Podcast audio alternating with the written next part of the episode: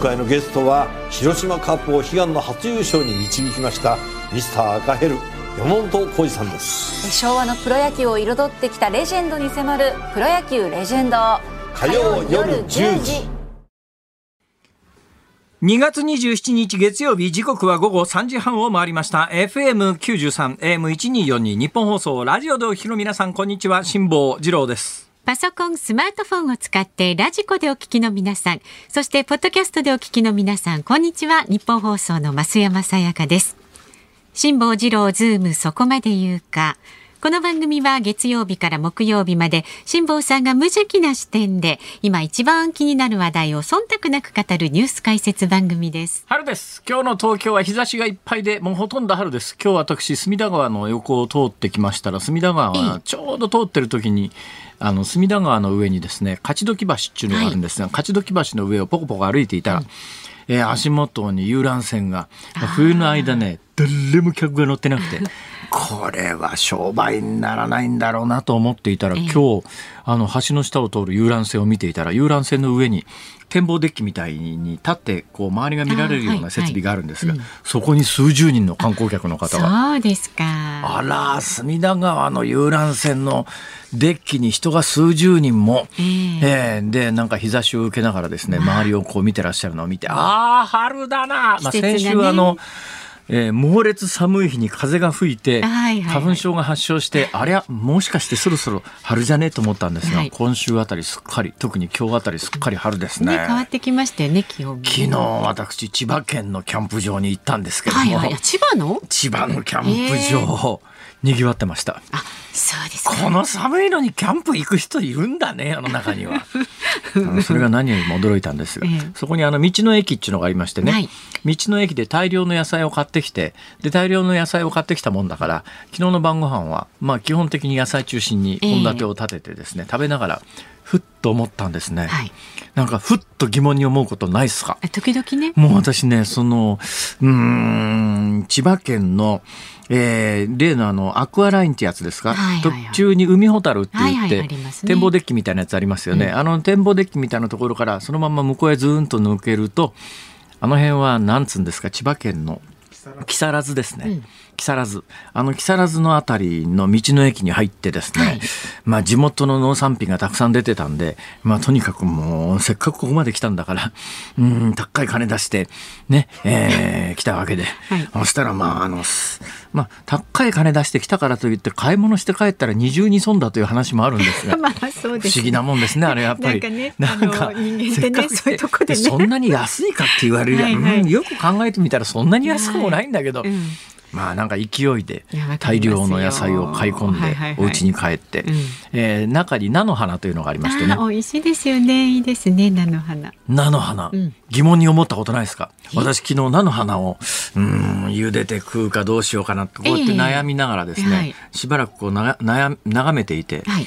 どうして菜の花を、うん菜の花と言うんだろうと菜の花を菜の花と言うんだろう。菜の花。菜の花あそう思ったことないですか？僕昨日ね突然疑問に思ったんですよ。菜の花。で菜の花といえばこの番組でも前にお話ししたことがありますがこの時期これから春の時期にですね、はい日本中のえー川の土手にですね黄色い花が咲き乱れるわけですよ。ええこの黄色い花はあの菜の花まあ店で売ってる菜の花にそっくりなんだけども、えー植物学上の分類で言うとほとんど一緒なんだけどもちょっと違う。はい。ちょっと違う。で、食べられないのかというと、あの河川敷の菜の花。大体あの河川敷の菜の花っていうのは、はいえー正式には西洋カラシナみたいな。名前がついてるらしくて、ええ普通の菜の花よりもちょっとからし菜っていうぐらいだから、ピリッと辛かったりなんかするんだけど、ええ。でもやっぱり茹でたら普通に食べられるんですよ。でも私はもう春になるとね、あの、近所の土手に行って、えー他の人がいないのを見計らってですね、別にいる時に取ったっていいんだけども、うん。なんかまあうちの敷地でもないし、まあね。あの公共の場で菜の花、いやあの土手に咲いてるやつを取ってきて怒る人はいないと思いますけど、はい。だけどまあまあ人がいないのを確かめめて それでまたあの散歩の犬がその辺でなんかしてないような場所を選んでですね それ難しいですね、はい、切り取って帰ってきて、うん。はい。お家で茹でて食べるというのが毎年の春の楽しみだったりなんかしてうんお店で買う菜の花よりもちょっとそういえば確かに西洋からしなっていうのが正しい名前らしくてうん。ちょっとぐらい辛いかな、でもまあ普通におひたしにしたら食べられるような美味しいよなあこれとか思いながら、はい。菜の花まあ菜の花厳密に言うと西洋からし菜をはい。食べていたわけでございます。で今回は千葉県の木更津の道の駅でええ。本当のあの栽培されてる菜の花というやつがもう出てましたから大量に。結構これがお安かったんで、なかなかなかね菜の花ってやっぱり近所のスーパーなんかでは見なかったりするんですが、まあ、せっかくここまで来たから買って帰ろうと思って菜の花買って帰って茹でながらですよ、どうして菜の花って言うんだろうと疑問に思ったんです。素朴な疑問ですね。調べてみて。あ。ああそうだったかと。はい。びっくりしました。なんでしょう？例えば白菜ありますね、はい。白菜。あれあの取り入れずに放置したらどうなるかこれも全く同じことを聞いたんですよ昨日ある人に。ね、知ってる？あの白菜ってさ取り入れずに置いといたらどうなるか知ってる？って言ったらそいつはですね「は？腐る」って言っていやあのさいやそんなこと聞いてるんじゃないんだし俺は。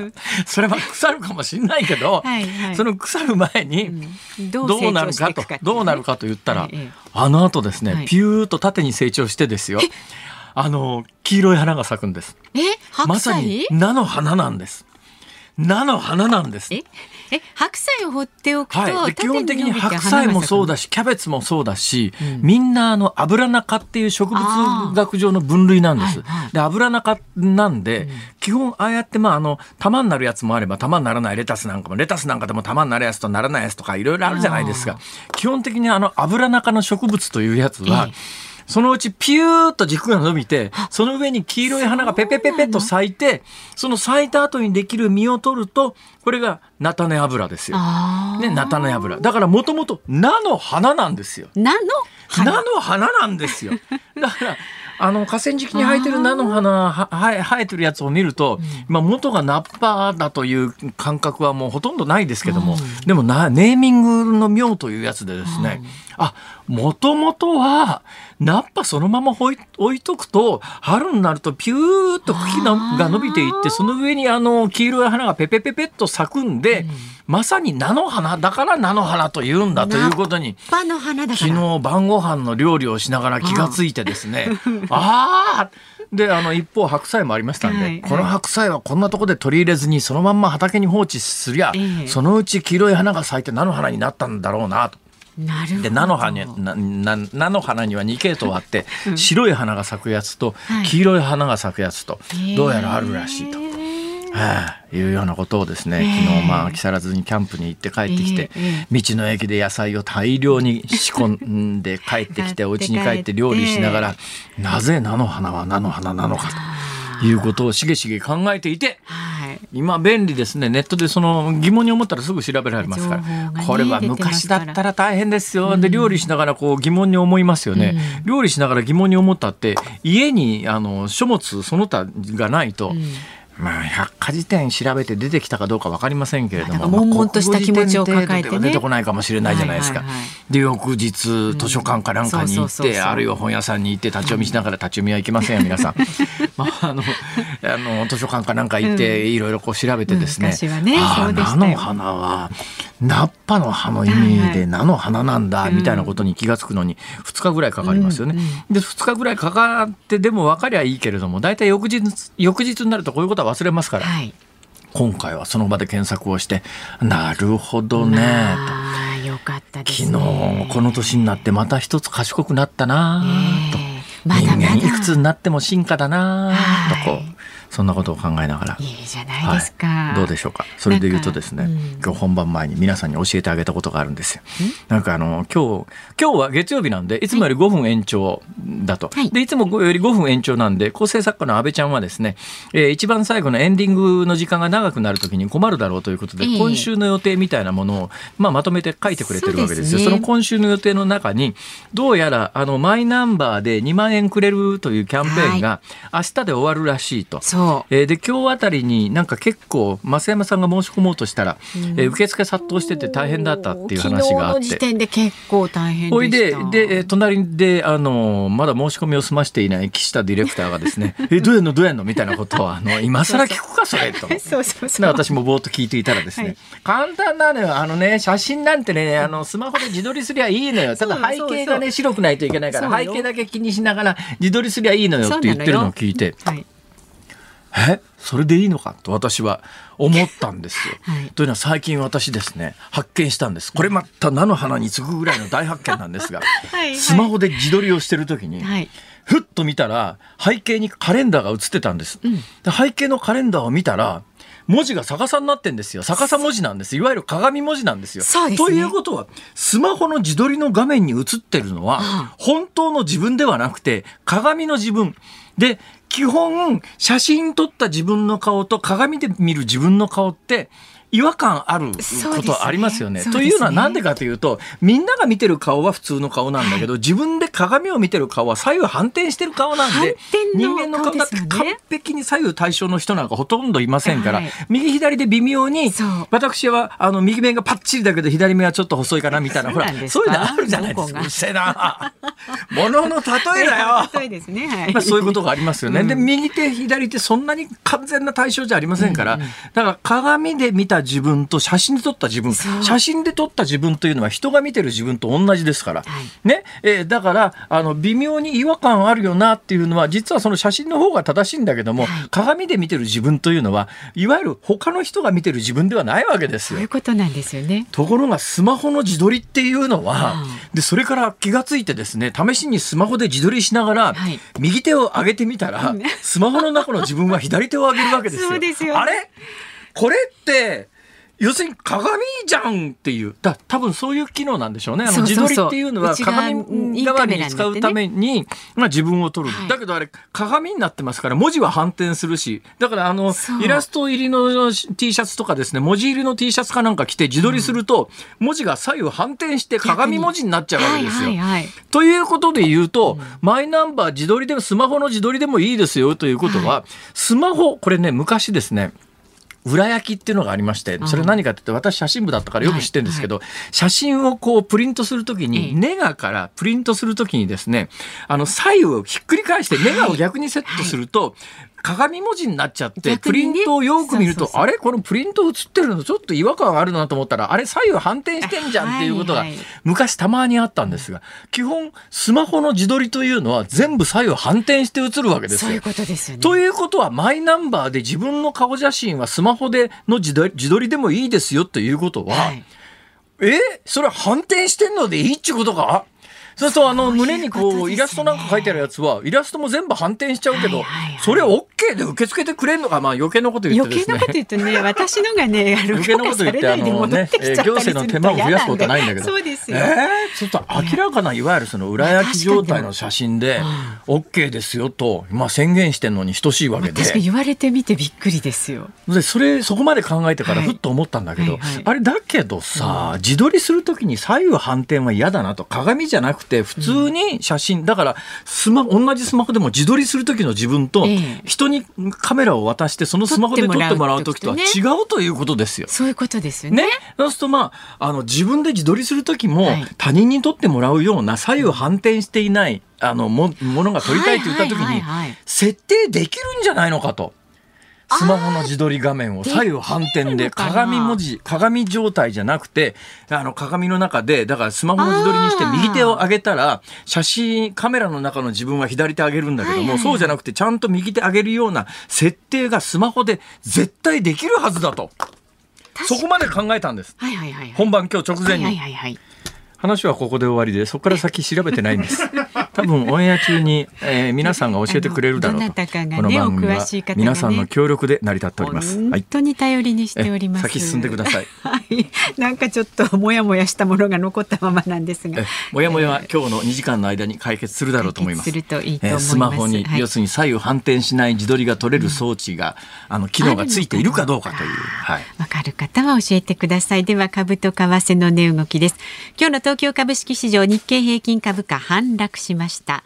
先週の金曜日と比べると29円52銭安い2万7423円96銭でした。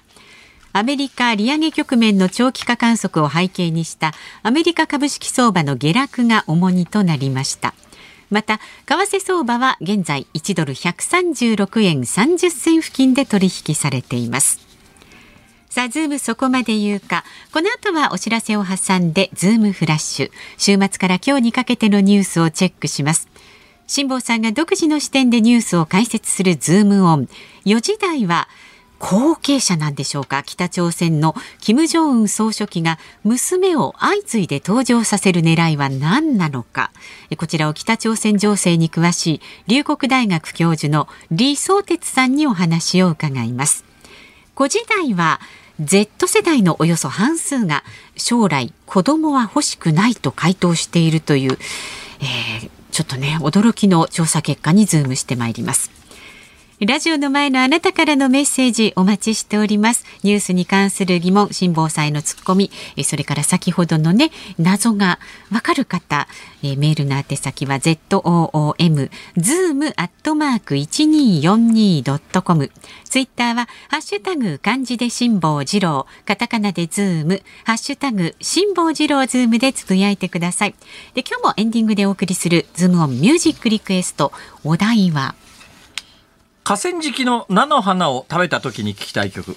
河川敷の菜の花を食べた時に聞きたい曲ですね。買ったやつじゃなくて、ね、ちなみにそうですね、NS、NHK アクセント辞典的には河川敷っていうんですね、はい、そうですね。式河川敷っていうと怒られちゃうんですよ私、ね、アナウンサーになって驚いたことはいくつかありますけども、はい、河川敷辛坊君違うよそれはね NHK アナウンスアクセント辞典上は 河川敷だから。え河川敷なんですか、うん、河川敷じゃないんですか？河川敷っていいじゃねえか別に。土鈴式だろうが河川敷だろうが。まあそういうこともあるんでね。それはちょっと習って、はい、河川敷ですけれども、はい、河川敷、はい、の菜の花を食べた時に聞きたい曲ですね。選曲の理由も添えてズームアットマーク一二四二ドットコムまで送ってください。お待ちしております今回のゲストは広島カープを悲願の初優勝に導きましたミスター赤ヘル山本浩二さんです。昭和のプロ野球を彩ってきたレジェンドに迫る「プロ野球レジェンド」火曜夜10時。ニッポン放送ズームそこまで言うか。このコーナーでは辛坊さんが独自の視点でニュースを解説します。まずは週末から今日にかけてのニュースを紹介するズームフラッシュですウクライナは24日、ロシアによる侵攻開始から1年を迎えました。ゼレンスキー大統領は、悪はまだ存在している。私たちは必ず勝つと述べ、ロシアに占領されたすべての領土の奪還を誓いました。沖縄返還時の密約をスクープし国家公務員法違反の罪で有罪となった元毎日新聞記者の西山太吉さんが24日心不全のため亡くなりました。91歳でした。共産党の C 和夫委員長が昨日テレビ番組に出演し党首公選制の導入を改めて否定しました。直接選挙で選ぶと党首に権限が集中する。必ずしも民主的だと思っていないなどと理由を説明しています。北朝鮮による拉致被害者家族会と支援団体救う会が昨日今後の運動方針を取りまとめすべての拉致被害者の即時一括帰国などの従来の訴えに加え帰国が実現するなら日本政府が北朝鮮に人道支援することに反対しないと表明しました。自民党は昨日党大会を開きました。岸田総理大臣は4月の統一地方選挙に向けた結束のほか早期の憲法改正や安定的な皇位継承の確保への意欲などを示しました。外国の船会社によるクルーズ船の日本来航がコロナ禍前の2019年の水準に迫る見通しであることが昨日分かりました。厚生労働省は今日40歳から64歳の人が負担する介護保険料の推計が2023年度では平均で1人当たり月6216円になると発表しました。制度を開始した2000年度の月2075円と比べ3倍近くになっています。えー、ニュースの項目順でいうと先週末金曜日ですね。23日の木曜日にこの番組でもあの休日だったということもありまして、はい、特別番組でねあのロシアのウクライナ侵攻から1年という番組をお届けしたんですが、その翌日の先週の金曜日えー、ウクライナに対するロシアの侵略から1年、はい、いうことで先週発売かなあの週刊新潮に、えー、ロシアのアネクドートあのアネクドートって知ってます、まあまあ、政治的小話みたいなもんですね。であの旧ソ連時代からもともとロシアの文化の中にあるらしいですけども、えー、特に旧ソ連時代なんて共産主義の体制に批判的なことを表立って言うとですね粛清って言っても殺されちゃいますから、政権批判なんかできないわけですよ。えー、ところがやっぱりあのユーモアの伝統みたいなものがやっぱりあってですね、政治小話の伝統っていうのがあって、ロシア人割とそういう小話が好きなんですね。で旧ソ連時代も、まあ、小話ぐらいだったらそんな目くじら立てない。これがおそらくね北朝鮮や中国だったらやっぱりねえー、政治的な粛清の対象つまり殺されちゃう可能性もありますけど旧ソ連時代、まあ、旧ソ連時代も非常にねたくさん、あの政治的粛清で殺されてますから、油断できないんだけど、はい、でもまあそのアネクドートっていう政治的小話みたいなちょっとした笑い話みたいなことがロシアの庶民の間では、まあ、うさばらしですね、あったんですが今ロシアで流行ってるロシアで流行ってるのかウクライナで流行ってるのかそこの出典がよく分かんないんですけども先週の「週刊新潮」かなんかに出てた、えー、ロシアのアネクドート小ば、最最新小話。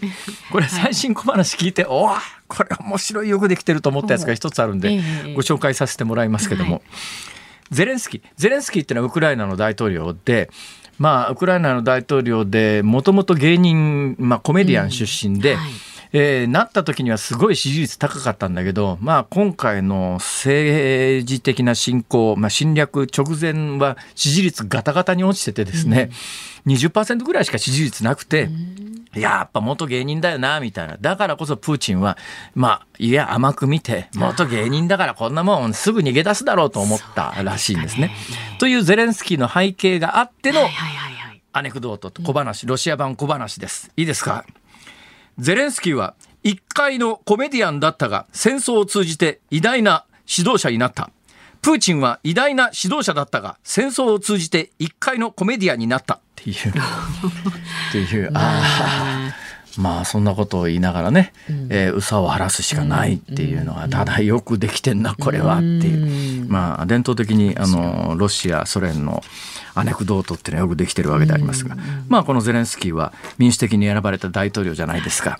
だから民主的に選ばれた大統領っていうのがうん、まあ、一部の人たちには通用しないんだろうなと思ったのが、えー、そのニュースの3項目目に共産党の C 委員長が昨日のテレビ番組に出演して党首高先生これあの一部の、えー、党員の人にいやもういつまでトップでいるんだよと。で選挙で負けたって誰も責任取らないしおかしくないだおかしくないかと。共産党もやっぱりトップを公選みんなで選ぶことにしましょうっていうことを公に言ったら、えー、除名されちゃったってんで結構な騒ぎになっておりますがこれに関連して C さんはこう言いました。直接選挙で選ぶと党首に権限が集中する。必ずしも民主的だと思っていない。ちょうたなんだ？あのゼレンスキーもそうだしアメリカ大統領も韓国の大統領も 民主的じゃないってことだ。うん。ね方式で、ね、なんだかな。はい。ズームフラッシュでした。今回のゲストは広島カープを悲願の初優勝に導きましたミスター赤ヘル山本浩二さんです昭和のプロ野球を彩ってきたレジェンドに迫るプロ野球レジェンド火曜夜10時。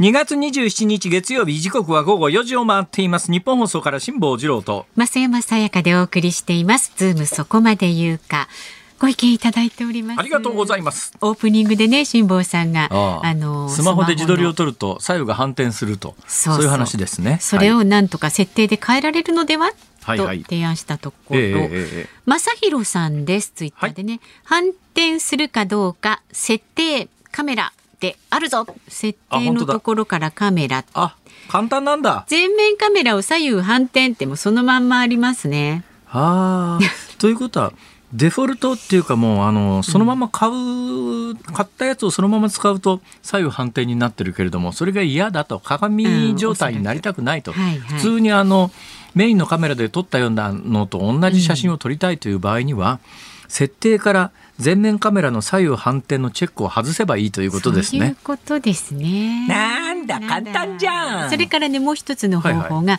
神奈川県横浜市の柴さん。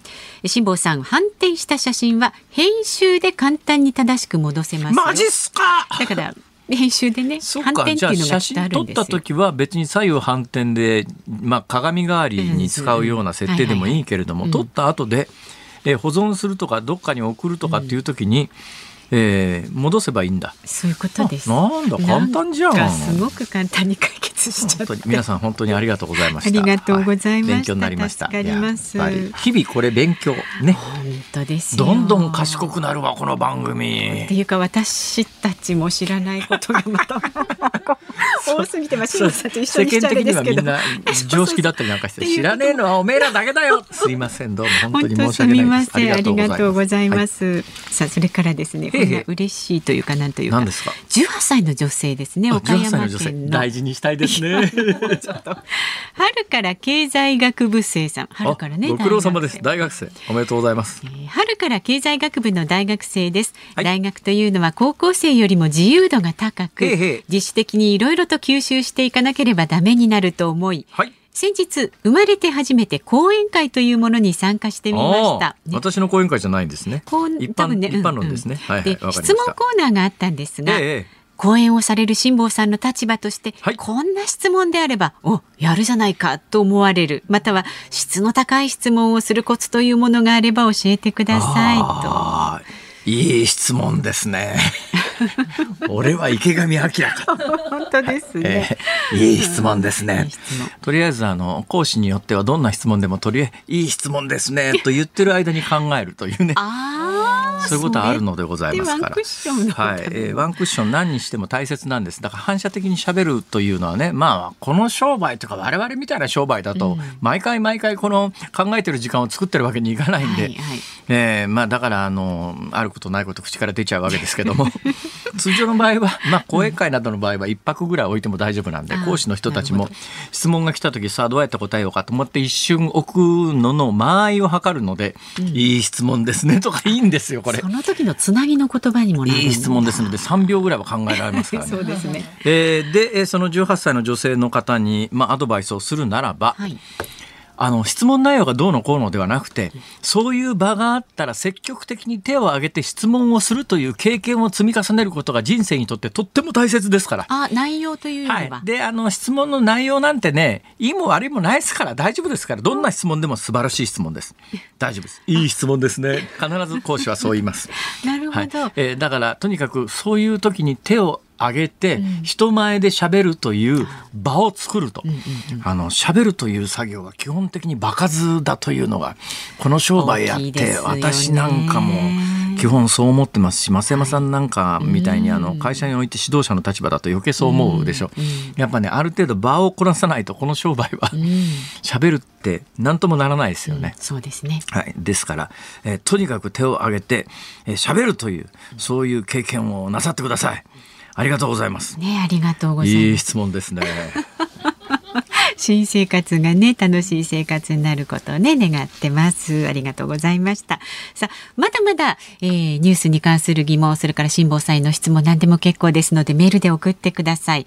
ZOOM zoom アットマーク 1242.com ツイッターでもどんどんつぶやいてください。ハッシュタグ辛坊治郎ズームでつぶやいてください。本当頼りにしておりますのでよろしくお願いいたします。で今日のズームオンミュージックリクエストのお題は河川敷の菜の花を食べた時に聴きたい曲こちらもお待ちしております。さあこの後は龍谷大学教授の李相哲さんが登場いたします。今回のゲストは広島カープを悲願の初優勝に導きましたミスター赤ヘル山本浩二さんです。昭和のプロ野球を彩ってきたレジェンドに迫るプロ野球レジェンド。火曜夜10時日本放送辛坊治郎ズームそこまで言うか。この時間特集するニュースはこちらです。後継者か否か北朝鮮の金正恩総書記が娘を相次いで登場させる狙いは。北朝鮮メディアが昨日平壌でニュータウン建設の着工式が25日に行われ金正恩総書記が娘とともに加入れを行ったと報じました。この娘は第2子のジュエ氏だとみられますが今月8日に行われた朝鮮人民軍の創設から75年の軍事パレードにも姿を見せるなど存在感が増しています。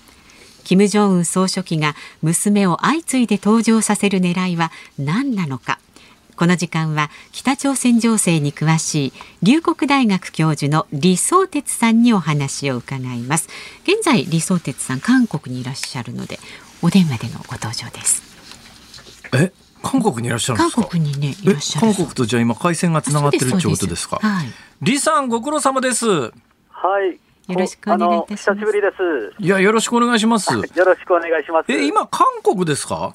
ええ、あの、昨晩、ソウル入りしました。はい。え昨日の夜ソウルに入られてええ、いつも。どのぐらいの予定ですか？今回は少し長くてですね、3月4日に帰国します。ああ今回は何の何が目的ですか？今回ですね、あの、脱北ピアニスト、天才ピアニストがいるんですけれども、はいはいはいはいあの、日本に呼んで、ええ。あの、演奏会やります。あそれで、あそのピアニストに会って、あの、曲をどうするかとかね、ええちょっとして、ええ。それで、あの、戻りますけれどね。あはい。そのピアニストさんっていうのはあれですか？その北朝鮮でもそのある程度の腕が認められた方なんですか？ええあのもう北朝鮮ではあの最高峰の平壌音楽大学の教授だった方なんですね。はで二十歳にして教授になった。二十歳で教授？はええ北朝鮮はね、あの音楽大学は一つしかないんですよ。あはあでそこのあのピアニストお養成専門のええ教授だった方なんですね。天才ですね天才なんですよ。その方がなななんでまた脱脱北することになったんですか？北朝鮮にいりゃその多分あの芸術エリートみたいな扱いはされたはずですよね。ええそうです。あのもう生活も保障されて、えエリートエリート中のエリートだったんだけれども、えはい。あの中国にちょっと教えに来てたんですね、えそこで韓国人にあの誘われて、アメリカに行かないかっていうのでね、はいはい2度ほど接触したのが発覚して、ええ。それでもうあの連れ戻されたらもう、あの使用上行きなので、それであ仕ー方なく韓国に亡命した方なんですね。あなるほど。接触が韓国のあのグループと接触したのがバレただけでもう収収容所送りあの許可なしに韓国人に会ったら、これはもう政治的な問題になりますから。ああなるほどね。はい。クラクラシックのピアニストさんですか？えクラシックですね、あのもう素晴らしい、あの彼があの今まで日本に来たことはないんですけれども、ええええ。ソウルの KBS とかに出演して、はい。あの私がそのあの番組で弾くピアノを聴いて、ですね、ええもう涙が出て、それで、この方、ぜひもうあの一回呼びたいと、それはもうあの公演の日程決まってるんですか？で3月15日、大阪の中央公会堂。あ、中央公会堂ですか？え中央公会堂でやります。へえ。あの辛坊さんあの、もしも時間があったら、招待状送りますし、あありがとうございます。でも今カレンダー見たら3月15日って水曜日ですね、これ。これ行こうとう。思うと、これ番組休まなきゃいけないんで、今目の前の 増山さんがすごい顔で怒ってますから無理だと思いますけど、残念ですけど。ありがとうございます。はい、ありがとうございます、本当に。ああ、はいそうですか。水曜日はいのこれ開演、手元の資料だと開演が6時、午後6時、会場が5時半、まああの会社が終わって残業がなければ水曜日で間に合いますねこれね。いや、本当にありがとうございます。はいはい。ありがとう。はい。主催理想鉄、理想鉄テレビ、あ李さんのあれか YouTube のチャンネルが主催にチなってるんだ。ャンネルが主催します。はい。へはい。え。あそうですか。いや、はいまあご苦労様です。いろんなことやってらっしゃいますね李さんも。いえいえ、あの、まあ、個人的な趣味といえば、ちょっと、あの、言い過ぎかもしれませんが、まあやっぱり応援したいという気持ちがあるんですよね。えー本当に応援したいし、あの、北朝鮮音楽を、まあ、初めて外国で、ね、クラシックを紹介すあるというまあそうですね。北朝鮮の音楽レベルがどのぐらいかっていうのも分かりますねこれそうなんですよ。はい。えどうなんですか、この方今あの韓脱北すると韓国のパスポートが持てるわけですがどういうどういう資格で日本にいらっしゃるんですか？韓国に入った途端に、今の法律では韓国人になりますので、あそうなまあ、んですか、もちろんえ身分は韓国人ですね。ということでいうと韓国のパスポートを持って日本に来ると。そうです、はい、韓国の音楽家として日本には来ますけれどね。どう,、はい。どうなんですか？あの日本国内に多分北朝鮮のスパイ組織みたいなものもかつてはたくさんあったような感じなんですが日本来て安全は大丈夫なんですか？えそこら辺もちょっと、まあ、あの一応は抑えておいたというか、はい。あのしかも今回の趣旨がですね、ええ。あの平和へのメッセージ、まあ、音楽ですから、はいはい。え特にこの方は政治的なあの政治色がある人物でもなく、ええええ。音楽一本でこれまで歩んできた方ですから、えはいはいまあ、問題ないんじゃないかというふうに思いますけれどね。はいあのまあ、この話をそんなにいつまでも続けてもと思うんですが、最後の質問なんですけども、はい素朴に思うんですけど、今みたいな事情で脱北された韓国に来ると、残ったご家族とかどうされてんですかね？いや本当にあの結婚されて、ですね子供も一人いたんだけれども、はあ残して脱北してるんですね。ですから今日もね、あのまあ、家族を思うときにどんな曲を弾くのかとして、ええ。グランドピアノの前で、ちはいょっとそれを聴きながら、今日もうるんときましたけれどね。はいまあそうですよね、それは、はいあの心中はそれは決して穏やかではない本でしょうね。当にそうだと思います。はい、穏やかではないですね。そうですか。でもとても優しくて素敵な方です。はい。そうですか。それはもうちょっとぜひ一遍聞いてみたいなと思いますが。はい。はい、えー全席自由一般6000円。あまあ、あの、クラシックのコンサートでね、はい。えーはいリーズナブルでいいんじゃないかと思います。はい。はい。えありがとうございます。これ大阪1回だけで、ですか、はい、1回だけです、今回は。はい。あそうですかえ残念ながら。はい。はいうんさて、えー本題に話を戻すとですね、ちょはいっとさっきのニュースにもあったんですが、なんかあのー朝鮮労働党中央委員会拡大総会っていうのが、このほど平壌で開かれて、どうやらあの金正恩総書記が主会をし務めて、なんかはい。頻繁にこれが行われるのはかなり珍しくて、どうやら北朝鮮の食料事情がえらいことになってんじゃないのって話があるんですが、どうなんですか？えこれねあの、かなり深刻だと思います。今ですね、あの北朝鮮は、その1990年代、300万人近くが餓死したっていう時期とね、はい。ほぼ同じだという評価もあるんですね。えで私はね、あのそれがあの餓死者がそれほどは出てないかもしれませんが、状況はもっと深刻かもしれないというふうに思ってます。でその根拠となるのはですね、はい。2つあってね、ええ。一つはあの北朝鮮の土地というのは、はい。もう痩せてですね、ええ。肥料がないと穀物が育たないんですよ。えですからもう肥料を必ず輸入しなければならないのに、はい。あのこの2年間は、あまあ、平年の7割も輸入してない。はあ、それはもう統計見たらすぐわかるわけですね。あのゆ3つ輸入まで入れて7割もない。えええですから、あの単純計算で穀物は平年の7割以下なんですね、収穫え。は。はあ、はいはいはい。それに加えてですね、えそのうん部分はあの密輸とかですね、中国から入れてきたんだけれども、あのコロナの影響で2年間ですね、密輸業者がはい。活動できなくって、ほう。余分な食料も北朝鮮に入ってない。ええええなので、今、切り盛りしてですね、そのエリート層とか軍人たちにあの廃棄してた部分をええ少しこう民間に回すようなことをしてるんだけれど、え絶対量が不足してますから、はい。これでは賄えないんですね。ですあ過死者が出始めているということなんですよ。あらまあ。ええ、もうあ一回、まあ、韓国と隣接したケソンで過死者が続出しているということがあったんですが、ええ。それを聞いて私はそういったのではなくて、やっぱりなというふうに思う。あそこはあのまあ、その中朝国境からも食料調達できる術がないんですよ。あ。なるほだからど。もう、もうあの生活は少し豊かな地域でもあるんだけれども、食料がないから、ええ。だからあの過死者が出てるんですね。ケソンってあの前もあの国境が今ほど厳しくなるいいっぺんに雪解けみたいな時に工業団地みたいなものができてたとこですよね。えおっしゃる通りです。その時はですね、あの韓国企業がそのくあのおやつで飛んでるそのチョコパイとかがね、はい。市場に出回っ結構そのケソンのはですね、北朝鮮でも有名で、ええケソンは良かったんです。そのあそのゆ豊かだ豊かだったはずのケソンですら餓死者が出てるということは相当深刻ってことですねこれは。ええ相当深刻だと思います。だから、他の地域にはカメラも記者も入れないので、なかなか評価難しいんですが、ええ。あの、ケソンからそのような、あの、ニュースが確認されたということは、相当深刻でしょうね、気象となかはい。さあそんな中でもあのこの間から去年もものすごい数ミサイル打ち上げて、つい最近もアメリカに届くだろうと言われるような大陸間弾道弾も打ち上げてて、何をやってんだこの国はと素朴に思うんですけど。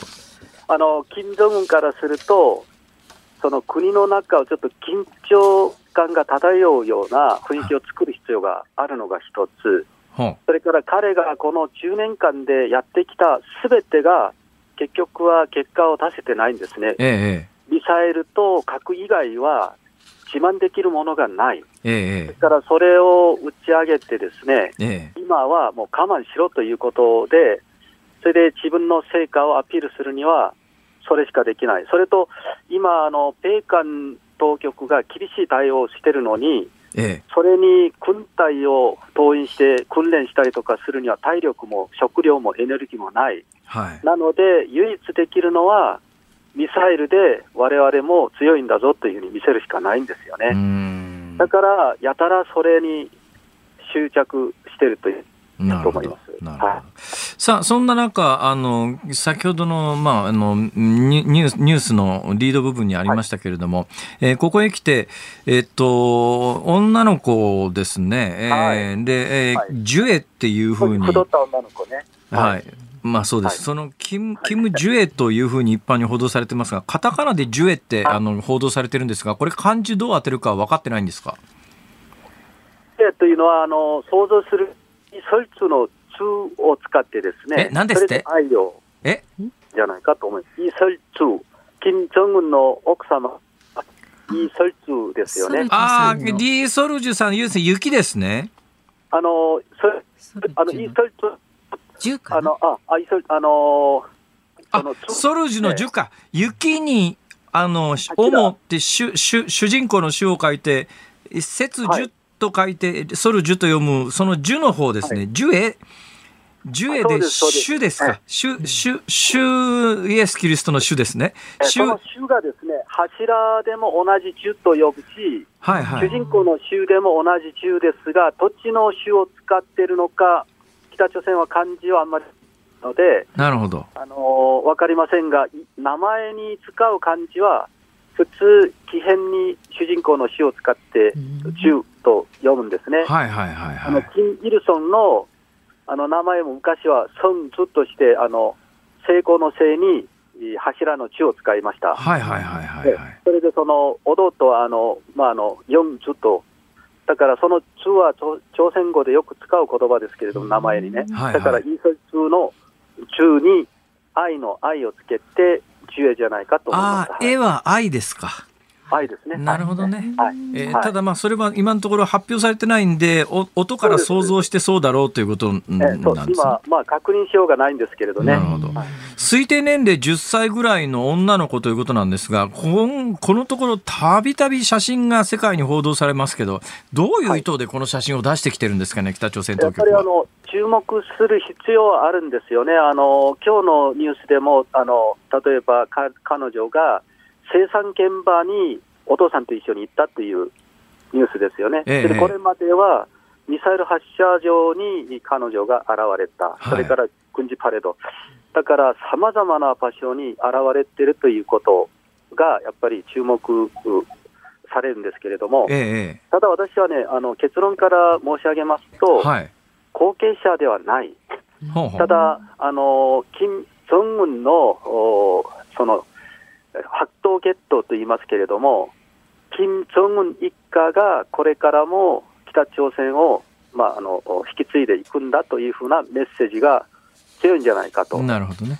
いうふうに思います。それからなんで今、急いで彼女を出したかっていう、あの10歳の小娘をね、ええそれは、おそらくその最近のそのおあの金与正との写真を比べてみると分かるんですけれども、はいはい。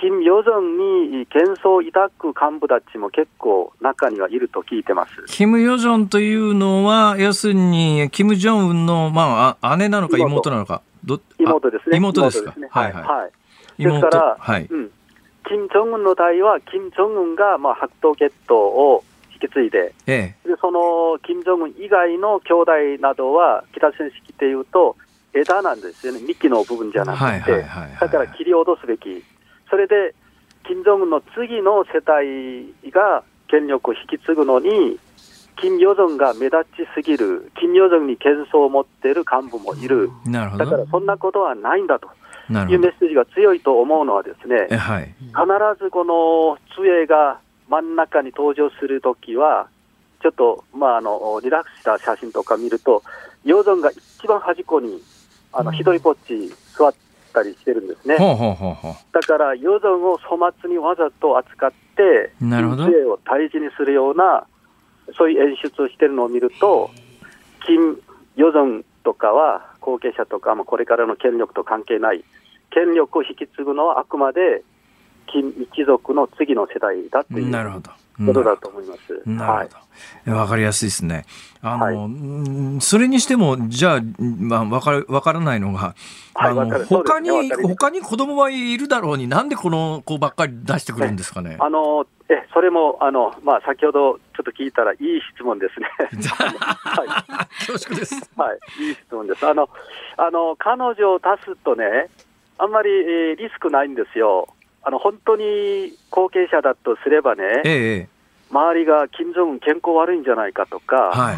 この急いでなんで後継者を決めたんだろうと、その勘ぐったりとかしますよね。はいそれから内部で権力闘争も起こりやすい。なるほど。しかし、その女の子だから、まあ、あの可愛いというか、次の世代10歳の女の子じゃ、まあまさか、はい今のこのタイミングで権力を引き継ぐわけにもいかないし、ええっていうことですね。そうです、そうです。だから、ええ、次の世代の代表、まあ、しかも金正恩ロイヤルファミリーの一家の、まあ、子供として出したというふうに思えばあのいいと思います。なるほどね。えそれであの男の子が、ね、いるというのも、これはあのもうほぼ事実だと私は見てるんですけれどもね、はいはいあの韓国国会に、あの国女院があの息子がいると報告したのが、千あの2017年なんですよ。ええええですから、最近もまだ息子がいるというのは、まあ、ほぼ事実だろうというふうに、韓国情報当局も見てるんですよといね。うことは、多分その最近出てきてる女の子のジュエという女の子よりも年上の男の子がいるということですね。います、います、はい。となると、その男の子を出してくると、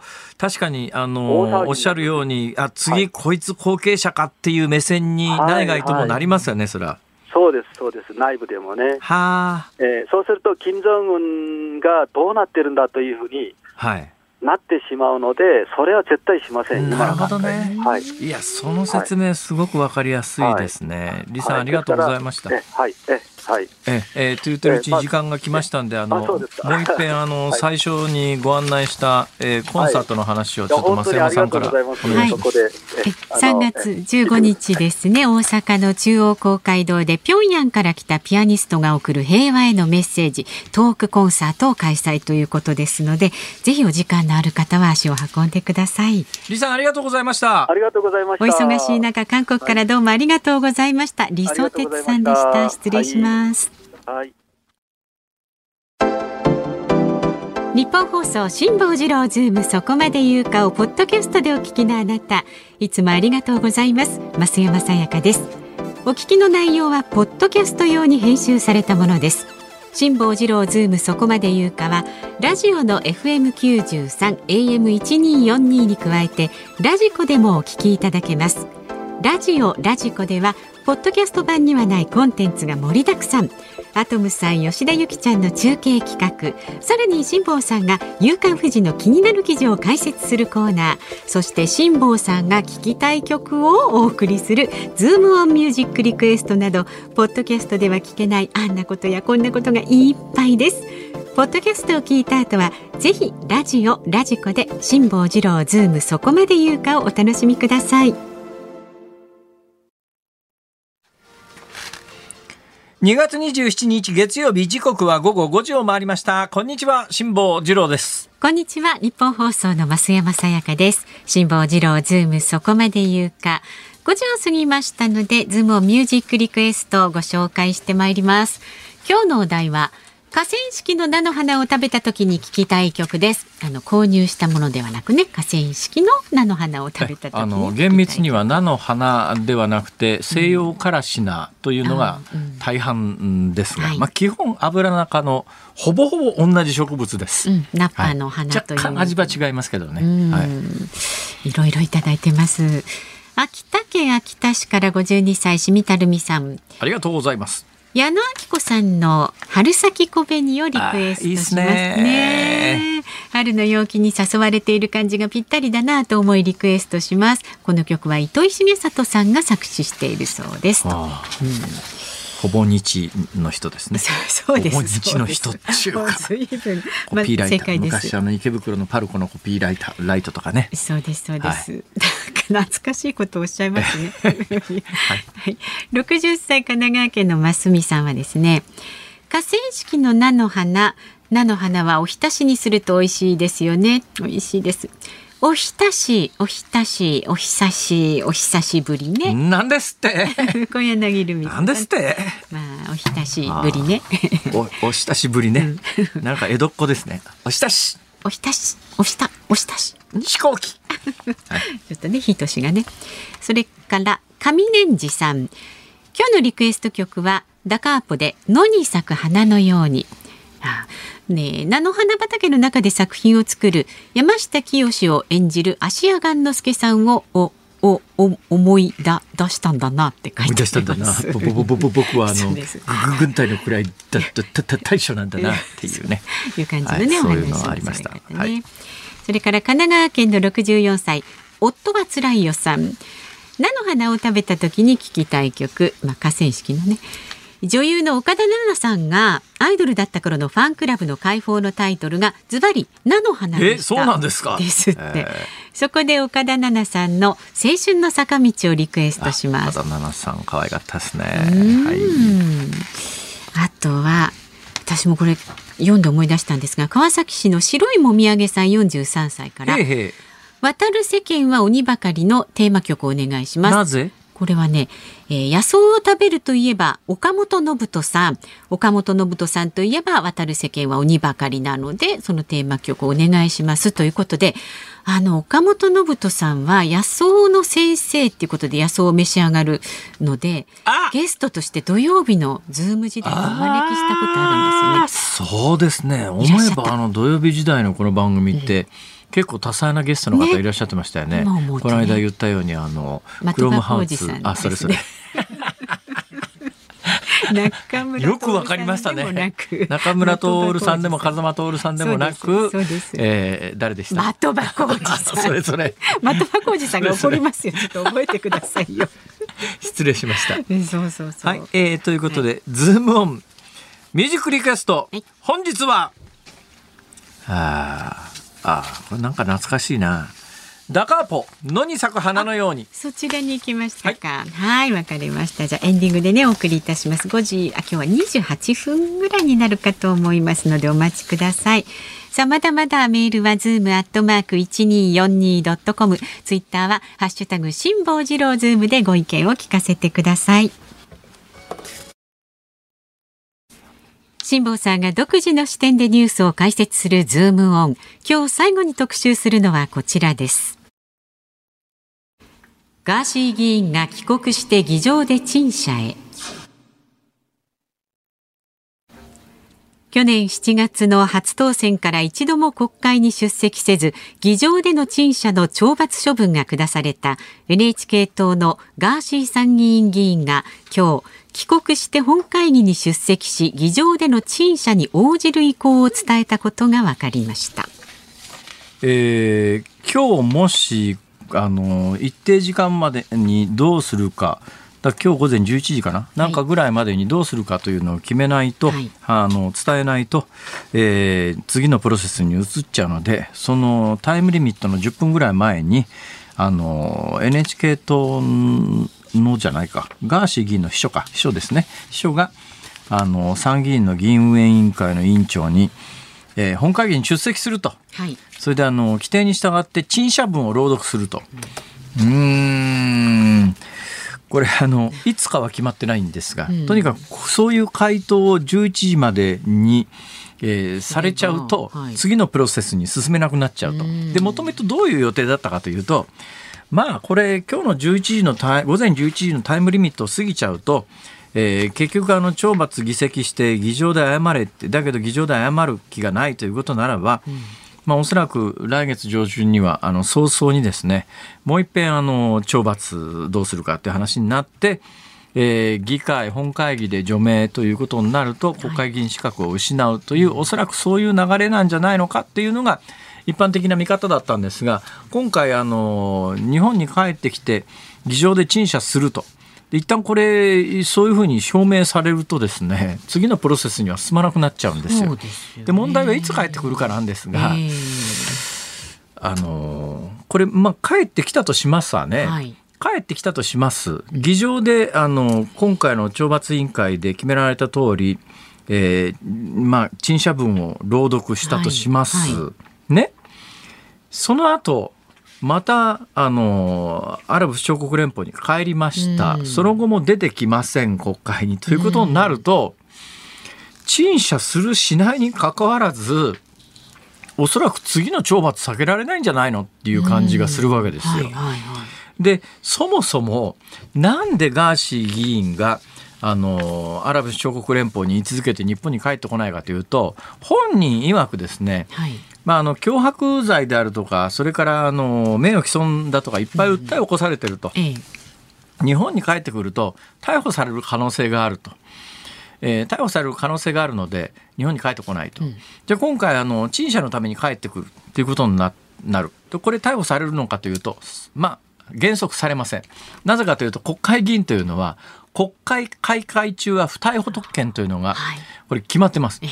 で国会開会中は逮捕されないんです、ええ。なんで国会開会中逮捕されないかというと、まあ、国会で例えばまああの政権与党みたいなところがですね反対派をどんどん、えー国会開会中に逮捕して刑務所の中にぶち込むと国会での,、まあ、あの賛否、議議会の投票に出られなくなりますから、ええ。そうするとまあ議会を好きに操ることができるだろうという恐れからですね国会開会中に関して国会議員というのは不逮捕特権というんですが逮捕されないんです。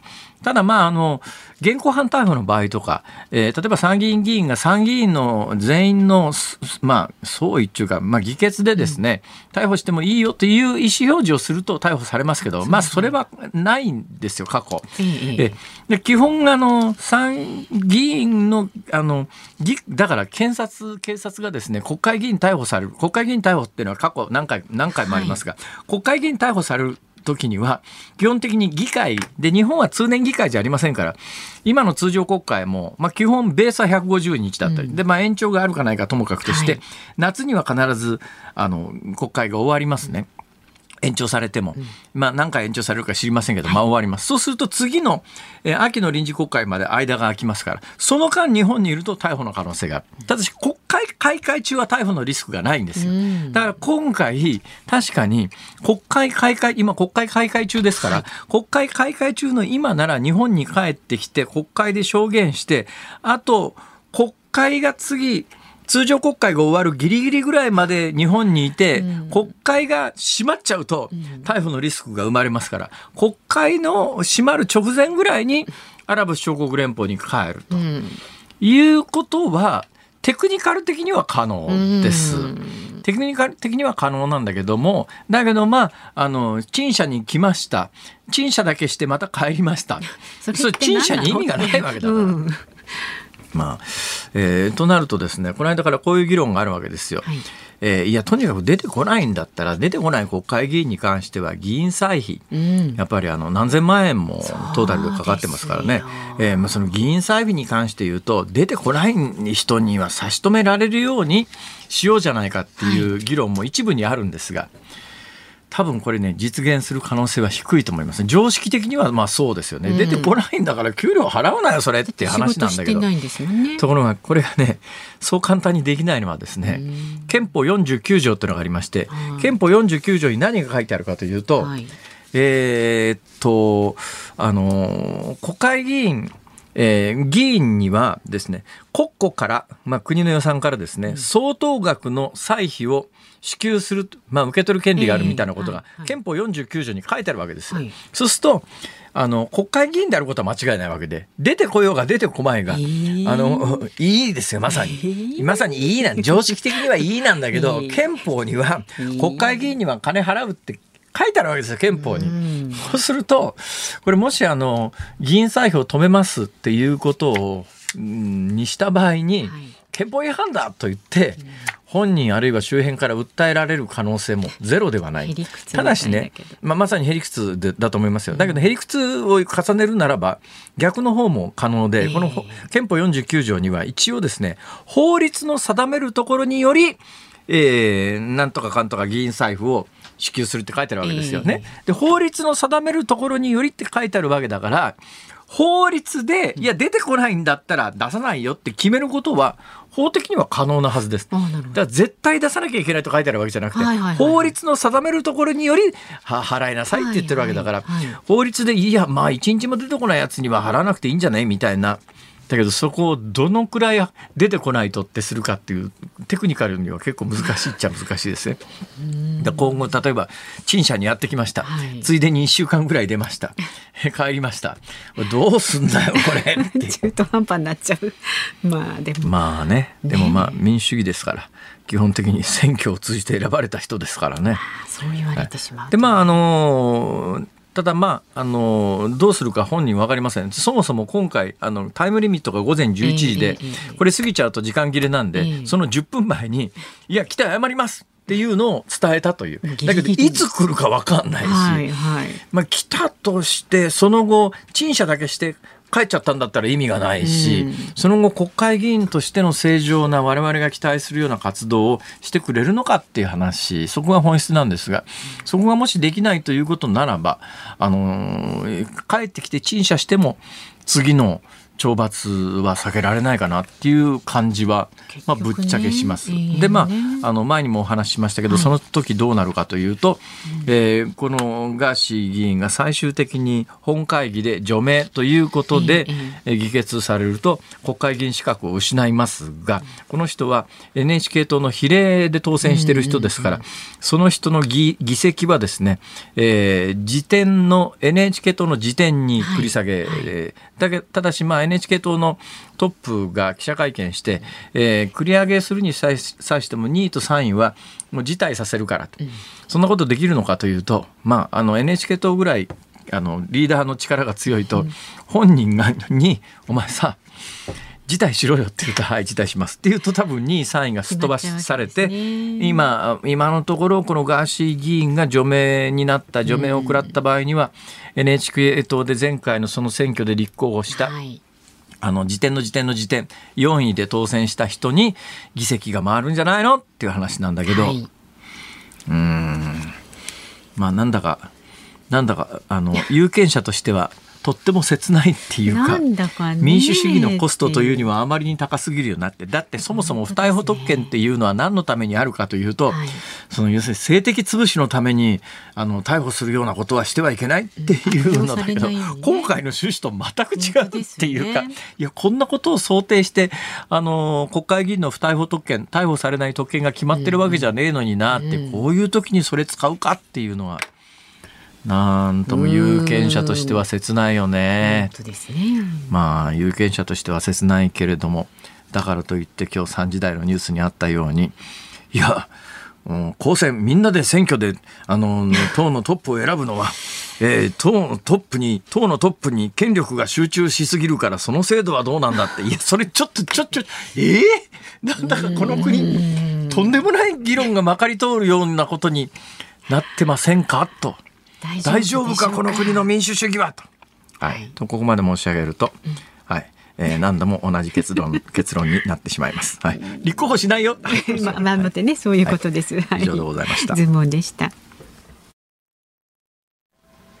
ズームミュージックリクエストをお送りしたのは、上年寺さん、筑前煮太郎さん、恋する下町猫さん、空山ちゃん、アクアフェリオさん、唐揚げは週に3日さん、三橋のマイケルさん、M カッコカリーさん、三里龍さん、佐藤修さん、種村さん、新州人さん、ゼック東京さん、13人の皆さんのリクエスト。ダカーポ。野に咲く花のように今の拍手は何ですか？いやいやもうかまず全部言えたあありがとうございます。ね、本当に。1983年。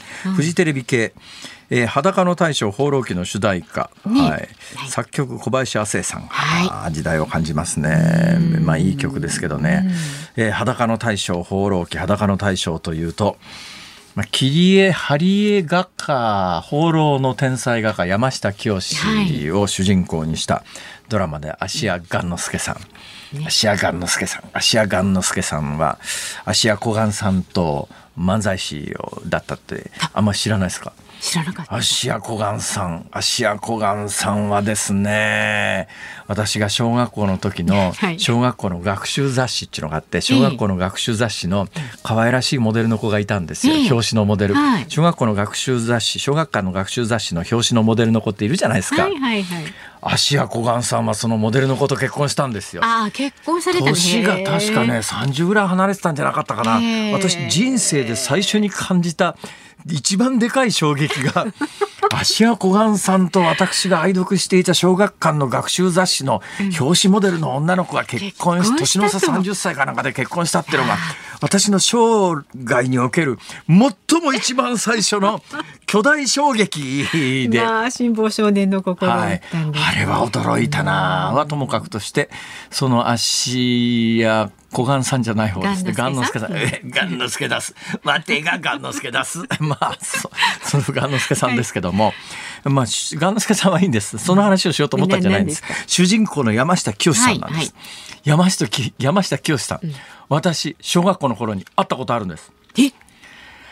もう私が小学校の時に、貼り絵画家切り絵画家で、はい、あの見事な花火の大体まあ黒い紙にですね、えー、色鮮やかな切り絵で色ね細かいそれをこう貼り付けて花火の模様を描く、あの山下清さんの展覧会が地元の農協であったんです。農協で地元の農協、まあそういう時代ですね。地元の農協で山下清さんの展示会があるっていうんで、私小学生だったんですけども、その農協の隣の隣ぐらいに私住んでたんですよ。